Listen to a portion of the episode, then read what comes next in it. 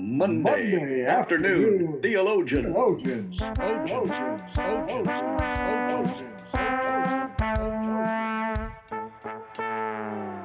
Hey, here we are again, and we're kicking off. a new season. A new season? How can we do that? It's not done with winter yet. We're not even close to spring. And according to Punxsutawney Phil, I don't know. Probably better than the groundhog that was in Canada when they were waiting for him to come out and he wouldn't come out and he wouldn't come out. So they went in after him and he'd met his demise in the little den. And so Oh, I think oh, no. that means Canada is going to have winter forever. they're going to have a new ice age. We got one locally in Michigan too, and he disagreed with Phil this year. Well, good for him. I can't remember. It's it's like a W something. It's like Willy Wonka or something. I can't remember. but they said that our groundhog in Michigan has been right more often percentage wise than Punxsutawney Phil. Punk- Punxsutawney Punxsutawney Phil.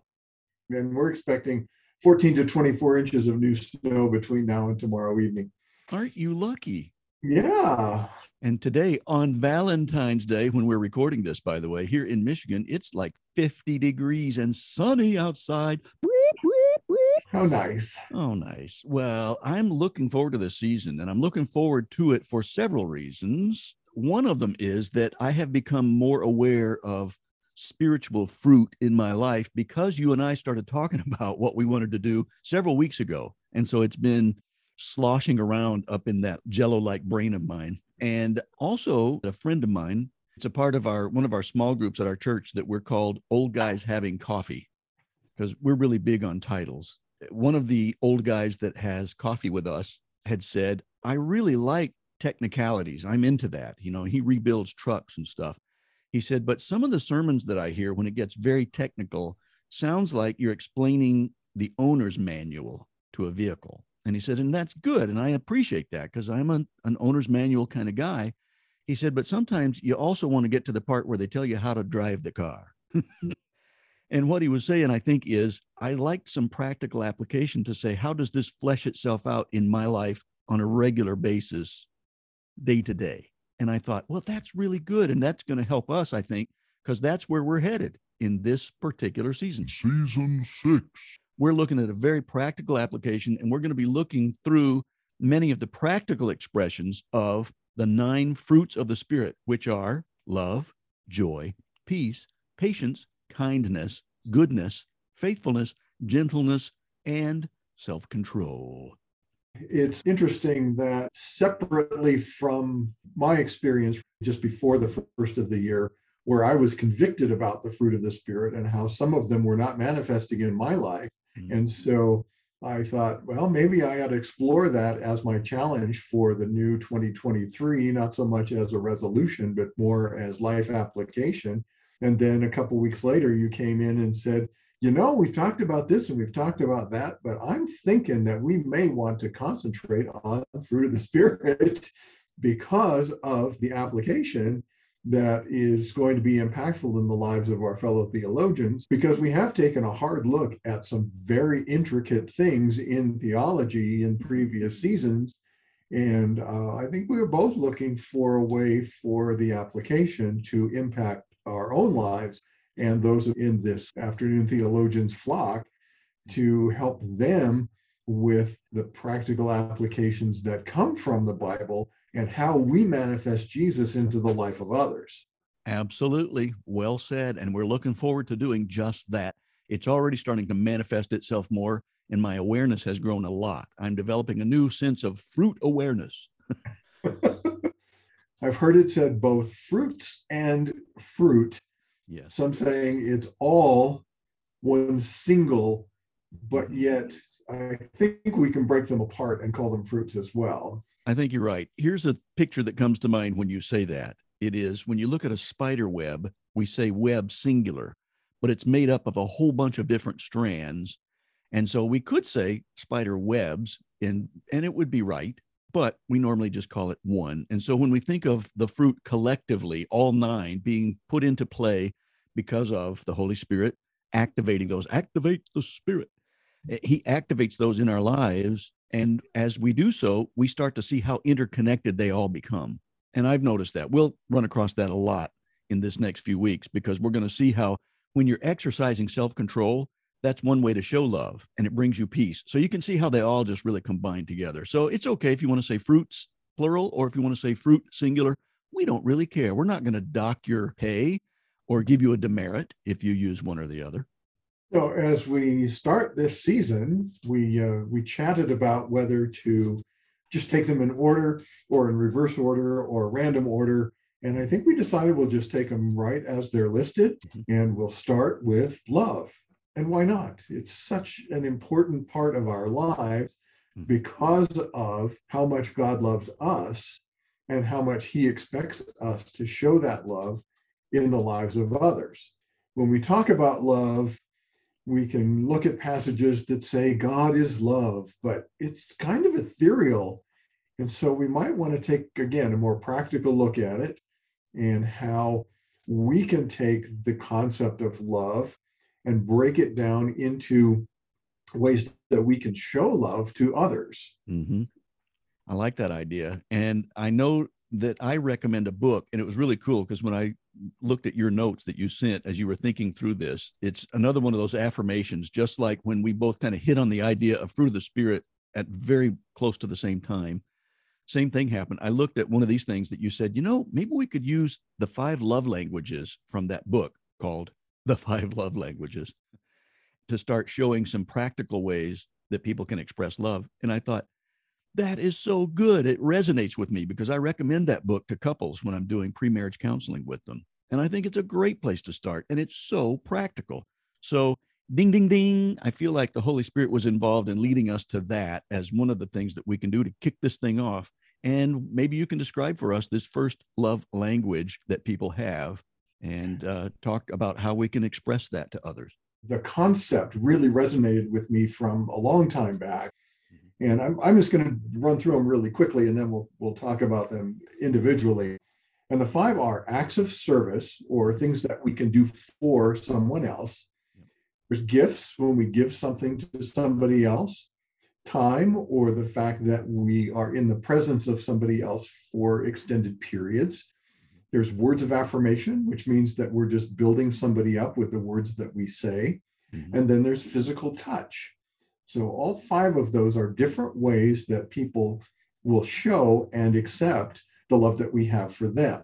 one of the things that I recalled instantly when I read that list was something that I had read in a biography of the singer Rich Mullins, who's in heaven now. There was a time when he got in an argument with his road manager. The road manager, who was a female, woke up to a sound outside her window, and it sounded like a motor running or something, and she couldn't figure out what that noise was. And she went to her window and peeked out through a crack in the window and looked down. And it was the next day after their argument, and there was Rich Mullins, this famous, then pretty famous singer, mowing her lawn. And she recognized that that was Rich's way of saying, I'm really sorry. I was wrong. He was doing an act of service for her by mowing her lawn. And I love that. It's so great. So you can see this manifested in a number of ways. Somebody will get up, go and do the dishes, even though they weren't asked to do so. That's an act of service. Some guy might see his wife struggling with the vacuum cleaner, and she's done that time after time. And he goes, You know, I could actually serve my wife by vacuuming today. I'm going to do that for her. There are many ways that we can do that. And I love that because it's very practical. Well, and I think of those very practically in the relationship I have with my wife, because at this point I have the luxury of being moderately retired, although there are some things that I still do to add to the family income. Mhm. But I do most of the cooking in the house. Each day I set up the coffee to go the next morning. Just this morning, I went to the grocery store because that's part of the mesh of uh, tasks that we have worked out so that she can do the things that she wants to do. Uh, she's still working in a, a profession, and so she spends a lot of her time there. So I take up many of the tasks that would normally be considered in the female side of the equation for a relationship. But that's just tradition. That's certainly not how it has to work. There are many acts of service that go into my pile that I don't even think about anymore because that just is how our household runs more smoothly. I love that. And I love the fact that you can adjust your roles and they don't have to be traditional roles. And I also love the fact that you can actually cook because Joy and I visited you guys last year and you did cook and you actually have a gift in that area, which means that it's a blessing to her. One of the acts of service that I could do for my wife would be to not cook. and I'm sure she would be very appreciative of that. If I can order out and go pick up dinner and bring it in, she's much more appreciative of that act of service than if I tried to actually cook. Well, and I was thinking about this act of service. There's a, a friend of ours that we've known for a long, long time. And his love language, he says, was food, because he says, What I do is I feed people. I mean, that's his expression to others.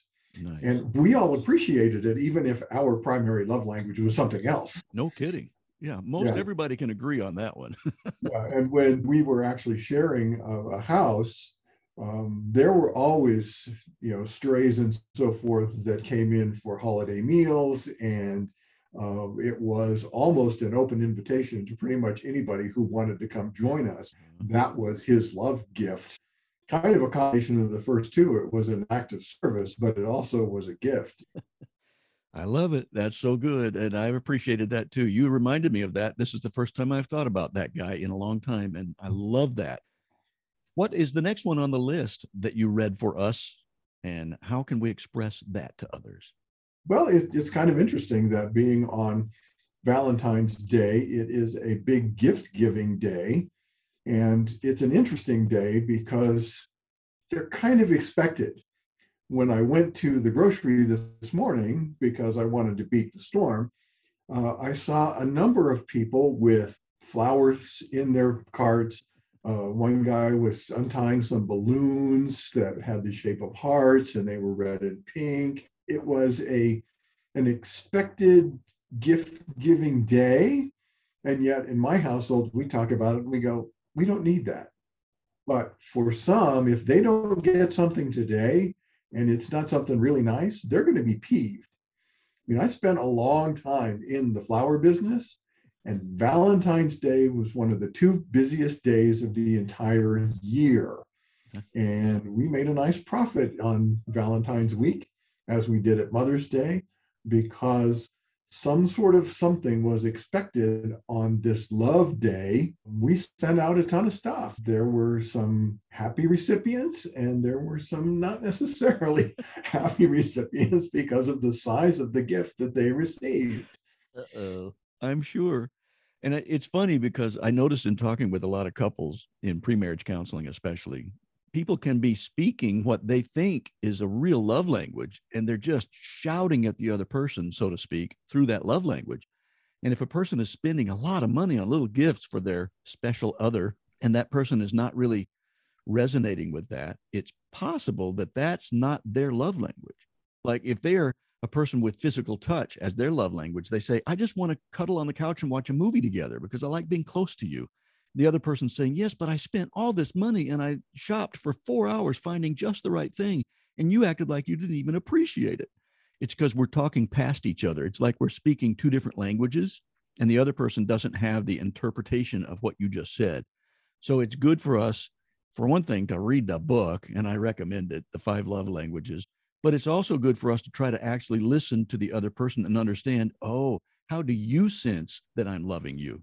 Because that's the language I need to learn so that I can speak their language as I'm doing that. So it may be that if you're a gift giver, but your special other is not actually acting like they're receiving that very well, maybe you need to find out what their love language is and you can start learning a new language.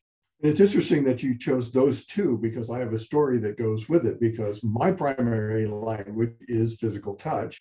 Uh-huh. And there was a gal in my office when I was at the chamber her primary language was gifts. And so, whereas her hugging me in the office setting would have been inappropriate in today's PC world. Right. He would just bring in random things. She says, Oh, I saw this and I thought of you. Uh, or she would come in in the morning with cinnamon rolls, or she would decorate the office of the coworkers for their birthday Mm. with a little something on the table to go with it to say, I'm thinking about you because gifts to other people is how I express my love for them.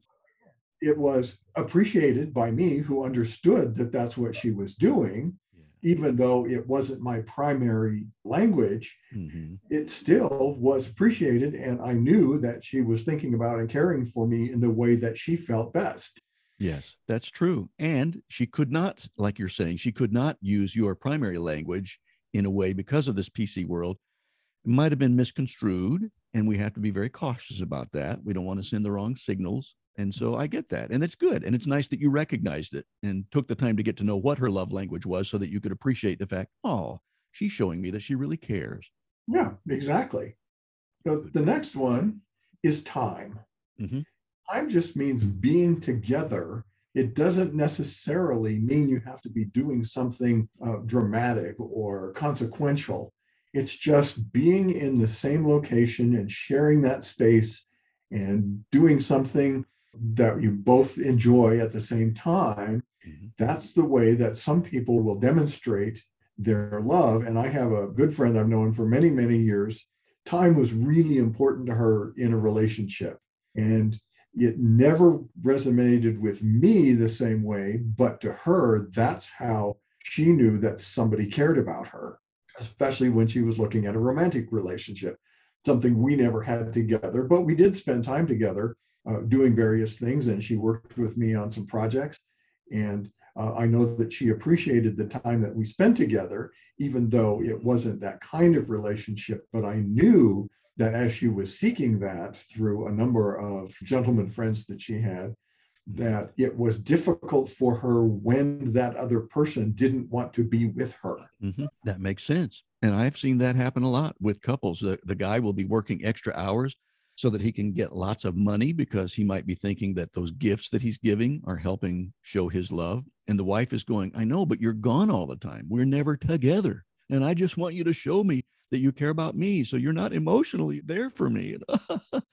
and he's going, but I'm doing this all for you. So you can see how they're really missing each other in their love languages by that. It's important for those of us guys sometimes who, and I've talked with a lot of men who are this way, we tend to want to map out our route in the grocery store and we try to beat last week's time on how quickly we can get the items we're going to get when we go to the grocery store.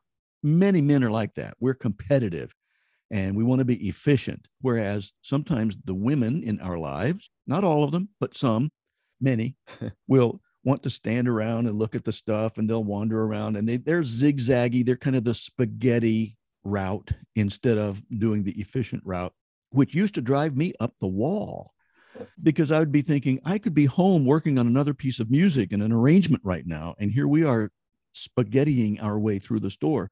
So I had to slow myself down and think, wait a minute, I am speaking one of her primary love languages by spending time with her. I need to be writing that song in my head while I'm smiling and nodding at her and watching her read the labels on these jars. But I need to spend time with her and not be irritated by that because it's easy for us to get irritated if we don't think the other person is valuing us. But by valuing her and giving her my time, it was making a big difference. And we do that almost weekly now. Joy and I will go out and spend a couple of hours.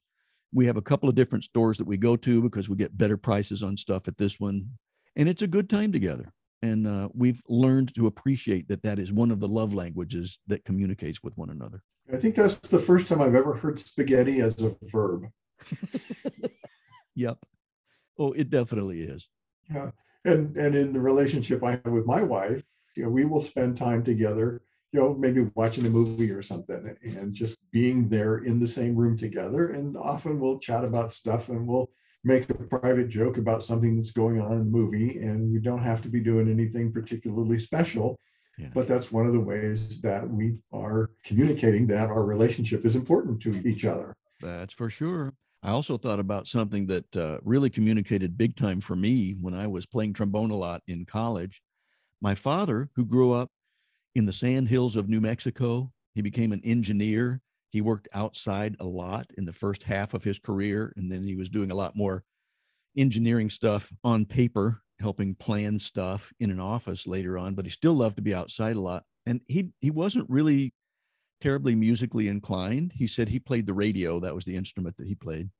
But he showed up a lot. I noticed that when I would have a concert to play with our wind ensemble from Grand Canyon College, where you and I both attended, dad would show up. He'd be there in the audience.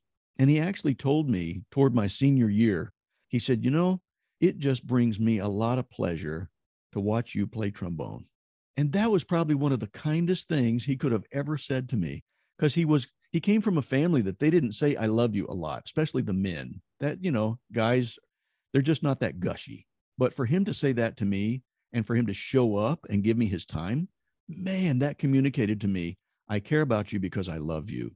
So even if somebody doesn't use the word love a lot, listen to their love language. It may be that they've been communicating that to you all along. Yeah, I think right there you showed that there are ways that some of these languages overlap. Yeah. Because he was there in the audience, spending his time to be part of your life. Mhm. And then he used words of affirmation to say, You do this really well. And I enjoy the fact that I can come and enjoy you expressing your musicality. Yeah. So he had words of affirmation to go with the time. So good. What's next on our list of the five love languages? Well, let me say the, the words of affirmation, I, we can explore those a little more, which is where we will not necessarily say, I love you, but it might be, I'm proud of you, or you did a really nice job with that, or I really like the new haircut with that great color that you've added in there. I mean, there are so many ways that we can let people know that we are aware that they are part of our life and what's going on in their life is also important to us. Yeah, I love that. And my mom was good at that. She would always have a word of affirmation for everybody. And it, I knew it was going to be coming. I just expected it. We would go to a fast food restaurant and I knew, oh, oh, here it comes. Here comes the compliment. She would say, Oh, I love your fingernails. And a person who might have been rushed and a little frazzled would suddenly melt and they would say, Oh, well, thank you. Somebody noticed. And then they would give my mom the best service. so it comes back to you in a number of ways. But my mom had a way of doing that. I also was reminded of one of my favorite English teachers. I was a freshman in high school, and I believe her last name was Reminder because I remember Mrs. Reminder. And she said to me after class one time, she said, Mr. Cawthorn, I just needed to let you know that you are very articulate. And I said, Oh, well, thank you. And I said, Thank you, because I knew that was a compliment, but I had to go home and look it up. and what she was saying was, I have a way of putting words together that I can communicate well. And that struck a nerve with me. That was such a lift to my spirits, but it also propelled me to want to do better in English and to put words together in a way that would help other people. And here I wound up going into a profession where I use words all the time. And thank you, Mrs. Reminder, for that word of affirmation. Well, and you also have written a number of books, and every week you put together a sermon that requires you to use words to get across a message that will bless your congregation. Something similar when a good friend of mine said, when I had mentioned to him that I didn't feel like I was very creative, and he said, You are one of the most creative people I have ever known. and I was blown away because I had never considered myself in that frame of creativity. Isn't that And at funny? that moment, it gave me permission to go on to do so many things that I now see are absolutely creative, and I'm creative almost every day. I trace it back to that one particular moment in time. Isn't that powerful? I love that. And Yeah. that was something that God inspired somebody to say to you. And I think that is God speaking through his people sometimes to propel us into doing things that he's created us for. Right. I mean, I spent many, many years in the flower business being creative with flowers and greenery and shapes and colors and sizes and all sorts of things. I mean, I taught floral design for goodness sake and talked about all of those principles that go into being creative. And uh, I've written 14 plays, I've written five books. Um, you know, every day I'm doing something creative in the, the little business that I have. And like I say, it went back to a word of affirmation Yeah. that that particular person probably doesn't even remember, but I sure do. Just like that teacher. I'm sure she doesn't remember me at all, much less what she said to me, but that was huge. And I think it's great too that we can see that. I love what you said about it set you free to be the you that God created you to be. Now we were using, like you said, that you didn't know spaghetti was a verb. Well, I didn't know creative was a noun, but apparently there are a lot of people today described as creatives. He's a creative. And I mm-hmm. would think, a creative what? Generally speaking, they are creative at the core, and you certainly are. I've been to your basement. I know how creative you are. well, we call it the dungeon, uh, but it is you know where my wife and I do creative things, whether it's painting or glass work or beads or floral design or my little business or whatever. And it's just different ways that we mimic the God that created us by being creative. And some of the things that we're now doing are specifically pointed towards sharing his word. You two really are a marriage made in creative heaven. yeah, she keeps saying, I need to retire so I can do all my hobbies. Yeah. No and kidding. we're working towards that. I love it. Well, I have a couple of uh, illustrations coming up for this next one, but I'm sure you do too. And what about that one that you said is one of your primary love languages, which is physical touch? Physical touch. That's right. When when somebody expresses their appreciation to me, whether it's a hand on the shoulder, it's a hug, it's a holding on to my hand a little longer than might normally be expected, that means something to me. That says, I want to be close to you. And they say in, in today's world, we lose that because there's so much going on in the secular world that says touching somebody in any way is always wrong. That's a shame because there are so many good things that can be done. I know that uh, my sister was a teacher for years, wonderful teacher. She started with kindergarten kids at that level. And I visited her classroom when she was teaching second grade one time. And she was wonderful at that. And these kids would look at her almost like a surrogate mom in some cases because there's some difficult home situations represented in those classrooms. And I could watch those kids come in and just hug her up tight.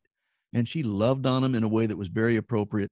And she was a female teacher, which worked really well. I think male teachers probably have a much more difficult route to take these days because we do have to be very aware that some people will misconstrue even the simplest hug or touch So it's really good for us to know what's the way that we can do that appropriately, but we need to be able to communicate that especially well to the person that is maybe our special other in our life. I saw a teacher who had a really interesting way of affirming each one of her students every morning when they would line up in the hallway to come into her room. Each of them would request a way to be affirmed and sometimes it was a high five, and sometimes it was a little hug, and sometimes it was a little dance that they would do together. And it was, again, taking a couple of the love languages and combining them to affirm the child. And in many cases, it was just a really simple little physical touch that she was very aware of how to get those students to be part of her life as she was reaching out to them in the classroom, but also reaching out to them in a very personal way. I love that. I, I really appreciate the fact that she took the time to have them tell her which things would mean the most to them too, because she was listening for their love language as well, like you're saying. That's beautiful.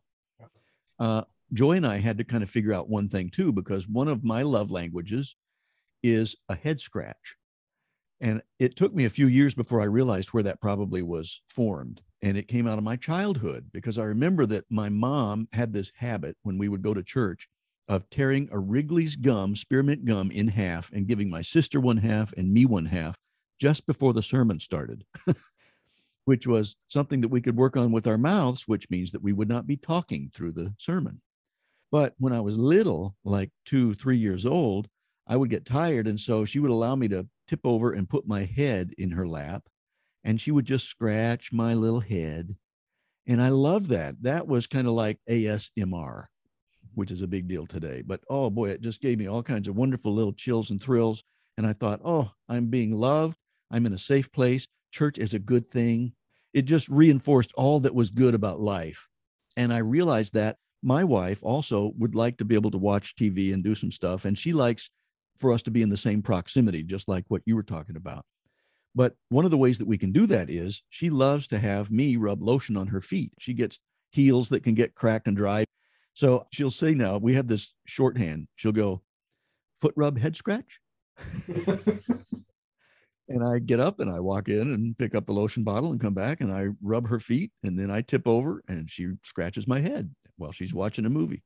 And it's a great thing. And it's one of those things that some people go a little bit too far into thinking that all physical touch means that you have to have something related to sex. And that's not necessarily the case. Physical touch can manifest itself in many innocuous ways that are just as important.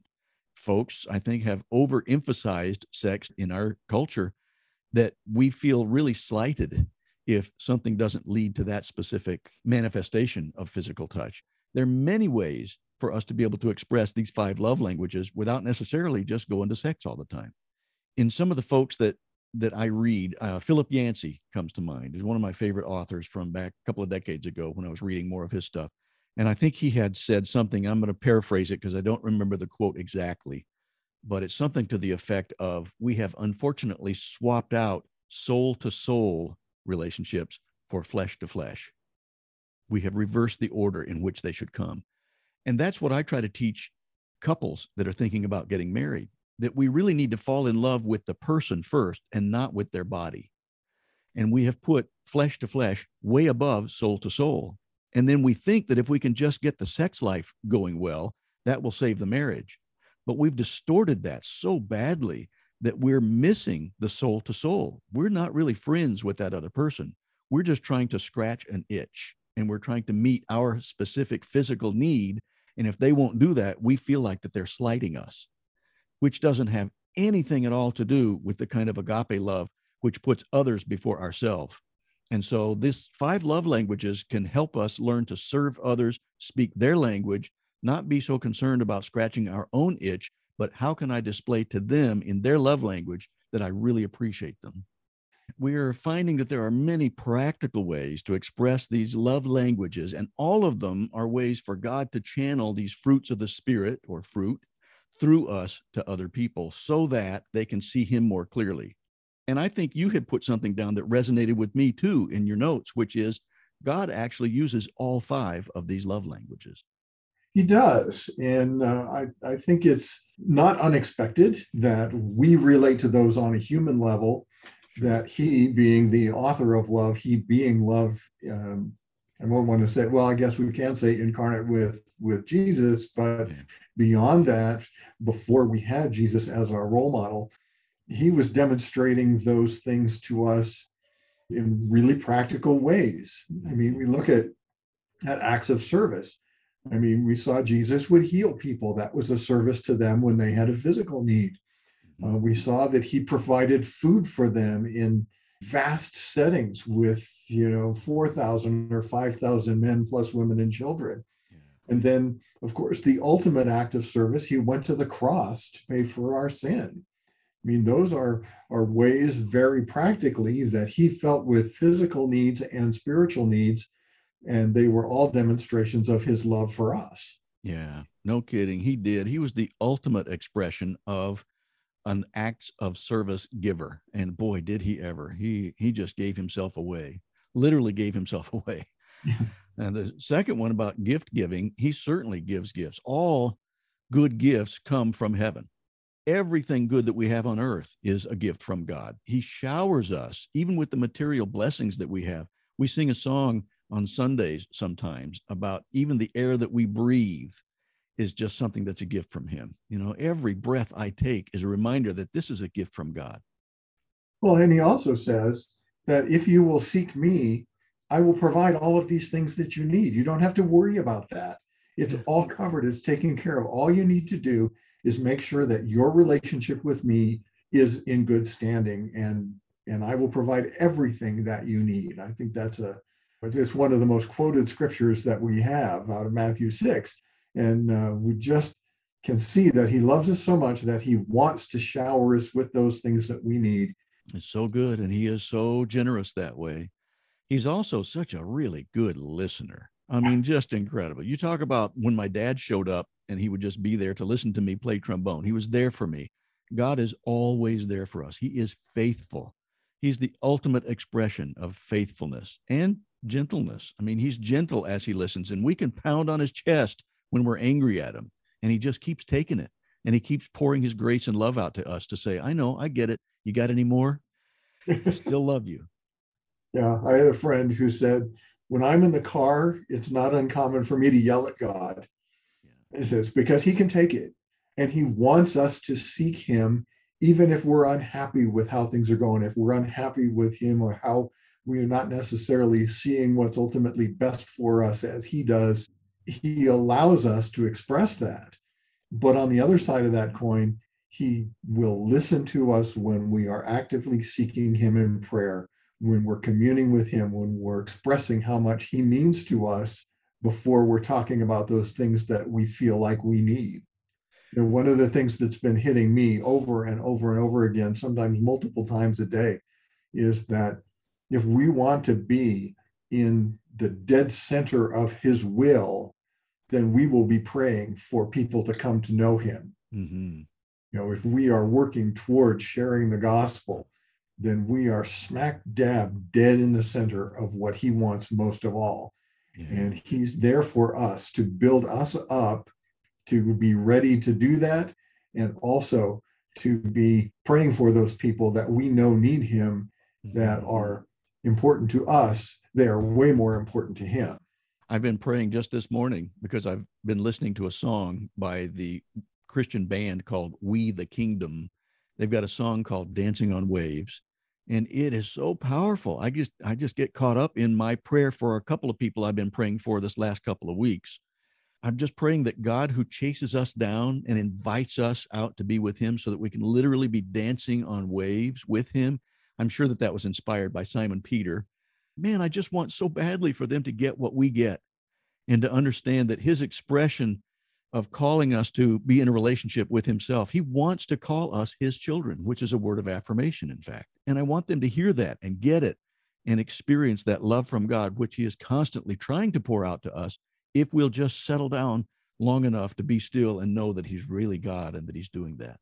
Yeah, he he wants that relationship with each one of his children more than the children want that relationship. Yeah. You know, one of the the love languages that we are able as humans to demonstrate that physical touch that's a little tougher for god to do now that jesus has been taken out of the world yeah. but we can certainly look back at how he interacted with you know his disciples and the people that were around him mm-hmm. and one of the things that we notice so often is that when he touched people they were healed you know, whether it was touching the garment for the woman who had been bleeding for 12 years, or whether it was taking some mud and making a salve that would heal blind eyes. You know, so many times. I mean, we see all over the place. The scriptures say, you know, he was there healing them before it moves on to a particular story that uh, the writers were wanting to share.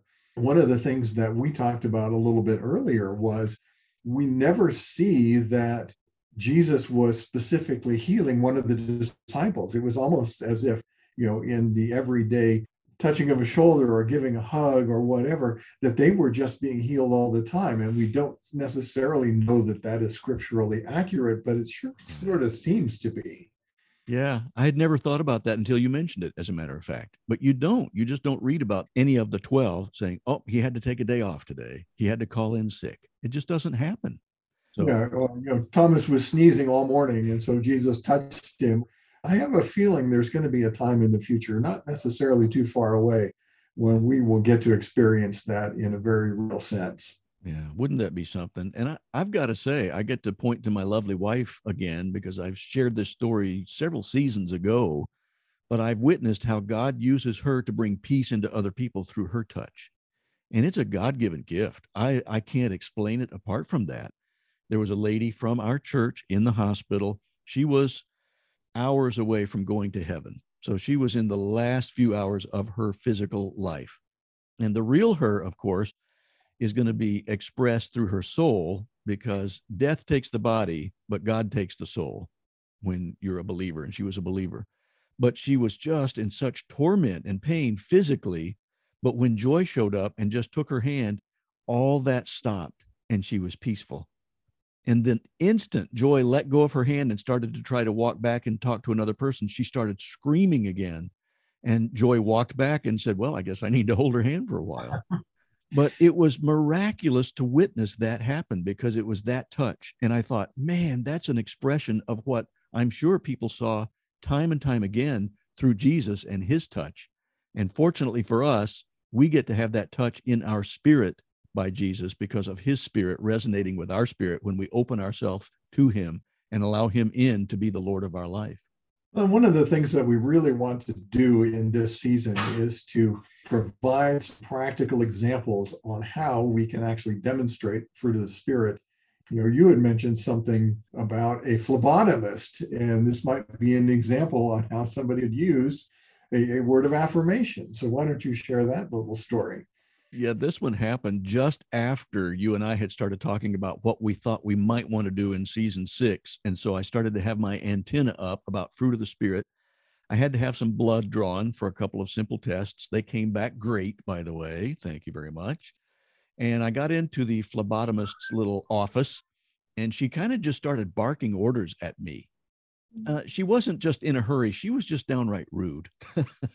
she goes, Scoot over, is like I was a five year old or something. Now, my fleshly nature goes back to those times when I was mistreated somehow by some authority figure, maybe at school or whatever. And so I started to get miffed and I thought, okay, what are the fruits of the spirit? Because the fruit of the flesh is that I'm going to get upset. And I, I thought, okay, what are the fruit? There's love, joy, peace. Well, how can I love this person in an agape sense? How can I show her that I care about her? I said, well, I'm going to have to exhibit some self control if I'm going to do that because I, I don't want to say what I feel like saying. I want to show her kindness and I have to be patient. So all these things are starting to wrap themselves together in the expression of the fruit of the spirit. So I thought, okay, here's a little word of affirmation. I did remember about a year earlier or so when she took my blood before, and she did a great job. I could barely feel the needle. She did it quickly, she was efficient. And I said, you know, I'm really glad I got you this time because I had you before last time I was in here and you did a really good job. Now, that was the spirit working through me because that was not what the flesh was telling me to do. And she instantly changed. Her countenance just flipped instantly. It was like somebody flipped a switch and she went from being grumpy. I don't know what side of the bed she had gotten up on, but I don't think it was the right side. But all of a sudden, she was a smiling person. She touched me on the shoulder gently and she goes, Well, thank you, buddy. and from that time on, from the next two minutes, she talked to me uh, very kindly. She put the little tourniquet around my arm, patted it down, scrubbed it down with that stuff, stuck the needle in me in a way that was very soft and got it done quickly. And she said, Well, I can't guarantee that you'll get me the next time, but I hope I get to see you again.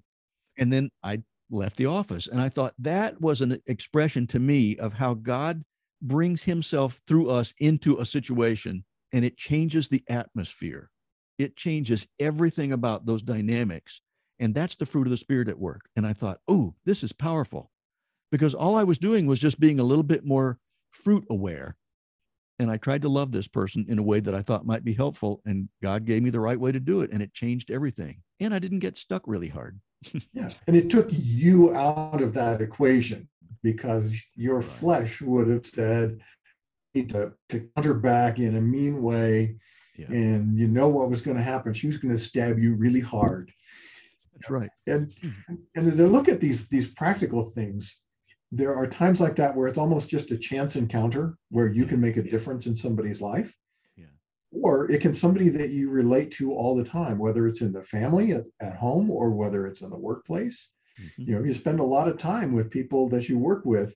And at that point, you might want to start looking out for what is their primary love language how do they feel appreciated? You know, in the case of my coworker who would bring in cinnamon rolls, she was expressing her way, which we appreciated because we like cinnamon rolls. Mm-hmm. But she wasn't necessarily coming at it from our perspective. So if you'll take the time and start to see how people react and see, oh, well, I said something nice and they really perked up, or I gave them part of my lunch because uh, they said something about my cupcake. And you go, oh, maybe it's gifts, or maybe it's just being there and providing a, a listening ear for a couple extra minutes. So you know that it's that time factor. There's all sorts of different ways that they are going to appreciate what you do for them, but there's going to be one area that is going to be primary. And so maybe it's you want to do something extra nice for them. You know, when they say, Oh, I need to go do this, and you say, Well, I can do that for you and provide an act of service. Just be aware of where they're coming from, not necessarily how you want to express your appreciation for them, but how are they going to appreciate it more because of their primary language. I love that. Yeah. Listening for their language rather than just yelling louder in your language, right. which is what we found in Haiti. It doesn't help if they don't speak your language to just say what you said louder. well, um, and one of the things that came to mind as we were chatting through this was the story of somebody paying for the person's lunch that's in the car behind them at the drive through and how sometimes it goes 40 deep where the first person starts it and then the next one does and the next one and the next it's just a little gift. It's kind of an act of service. Yes so we can see there's lots of different ways that we can express our caring and our love for other people. And it's really a mirror of how god has already shown his love towards us. And it's possible that some of the things we've talked about today have shown that maybe our fellow theologians haven't started to experience that love of God, and they may need to take a step towards Christ that they've not ever done before. And there are some who may be thinking, gee, I haven't really, really been showing love to other people. Some maybe those in my family or those in my workplace or just with random strangers. So maybe we should ask God to step into those lives and make a big difference. I appreciate that. I will certainly do that. I was watching a movie with my wife while I was rubbing lotion on her feet, and she was scratching my head just the other night. And we saw that uh, a guy was trying to figure out how to talk to God, and the priest said, "You just talk to him. That's all prayer is. You're just talking to God." And I like that too. You don't have to have these and thous and King James version speech. And so I would just word a prayer, something kind of like this, if you'd like to take that first step. It would go something like this God, I do want to take that step toward you. I want to open my life to you, my heart and my mind, and I want you to be the God of my life, the Lord of my life. And I need your forgiveness. I need your direction. I need your wisdom. And I know you can give that to me. And I get that. And so I just open myself up to you right now. Thank you for forgiving me. Thank you for providing your Holy Spirit to continue to guide me into your truth, which is the truth especially the truth about Christ and who he is and what he did for me. And help me to grow to be more like him every day, as I know you will, because your spirit does that. You transform me into a new creation. And I pray this thing in Jesus' name. Amen. So let me talk to you again, fellow theologians, for just a second before I pray that second prayer. That's a prayer that a lot of people don't know how to lead other people in a prayer like that. And I would say that's a good model for just do it off the top of your head. It just needs to be real and authentic. It doesn't have to be a memorized prayer. When that vacuum cleaner salesman that I mentioned several episodes ago came into our house and cleaned our carpet for us in a demonstration, and then I was able to say, now that you've given me your spiel, would you mind if I give you something that I think is even more valuable than a vacuum cleaner? and I shared my faith in Christ with him he actually knelt on our carpet and prayed a prayer like that. And I just gave him off the top of my head a prayer like that as a model. And he repeated that and he accepted Christ that night. It's amazing what God can do if we'll just help lead people into the steps they need to take in order to start following Christ. And it really doesn't have to be rocket science. We tend to make it more complicated than it is. It's just talking to God and guiding them into that kind of process as well. Now, for the rest of you, fellow theologians, who are thinking about how can I apply this uh, fruit of the spirit awareness that we're starting to build into our lives now, you could say a prayer something like this Dear God, I do want to have my antenna up, so to speak. I want to be listening for your Holy Spirit, and I want to be hearing you more clearly in your promptings. Help me to become more aware of the fruit of the Spirit. And as you give me an opportunity, help me to incorporate these fruits in my daily life so that I can express you and your character in everyday situations, just like the ones that Rick and Clark have described, uh, that they have witnessed and that they have experienced. Help me to become much more aware and help me to express you to others so that I become a reflection of you to others, a reflection of your glory, knowing that they will see you more clearly because I want them to be drawn to you so that they can have that same kind of wonderful, blessed relationship and that someday you can call them children as well.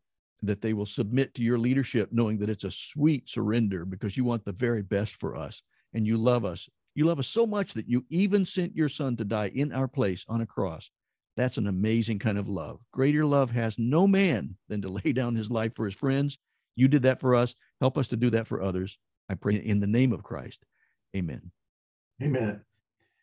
One of the things that we would like to see from this series is how, when you have your antenna up, things are, are coming to mind. So feel free to share with us what's happening as you grow and are demonstrating more fruit than you have in the past. Mm-hmm. Because we would love to hear those stories, just as the ones that have come to mind for us, we share with you, share yours with us. We would indeed. And you can email us with a story that you've got or in a, a, way that God has revealed one of these character qualities at work. And you can send that to Monday afternoon theologians at gmail.com. Simple as Very simple. Send them off. We'd be happy to see what he's doing in your life. And we might actually share one or more of those in a next episode or so. We would love to be able to do that. You betcha. And we're going to be looking at the next fruit of the Spirit next time around, which, as according to my list, would be joy. And so we do hope that God's going to continue to reveal his spirit and the fruit of the spirit to you more and more, and that you'll join us next time for another episode of Monday, Monday afternoon, afternoon theologians. Theologians. Theologians. Theologians. Theologians.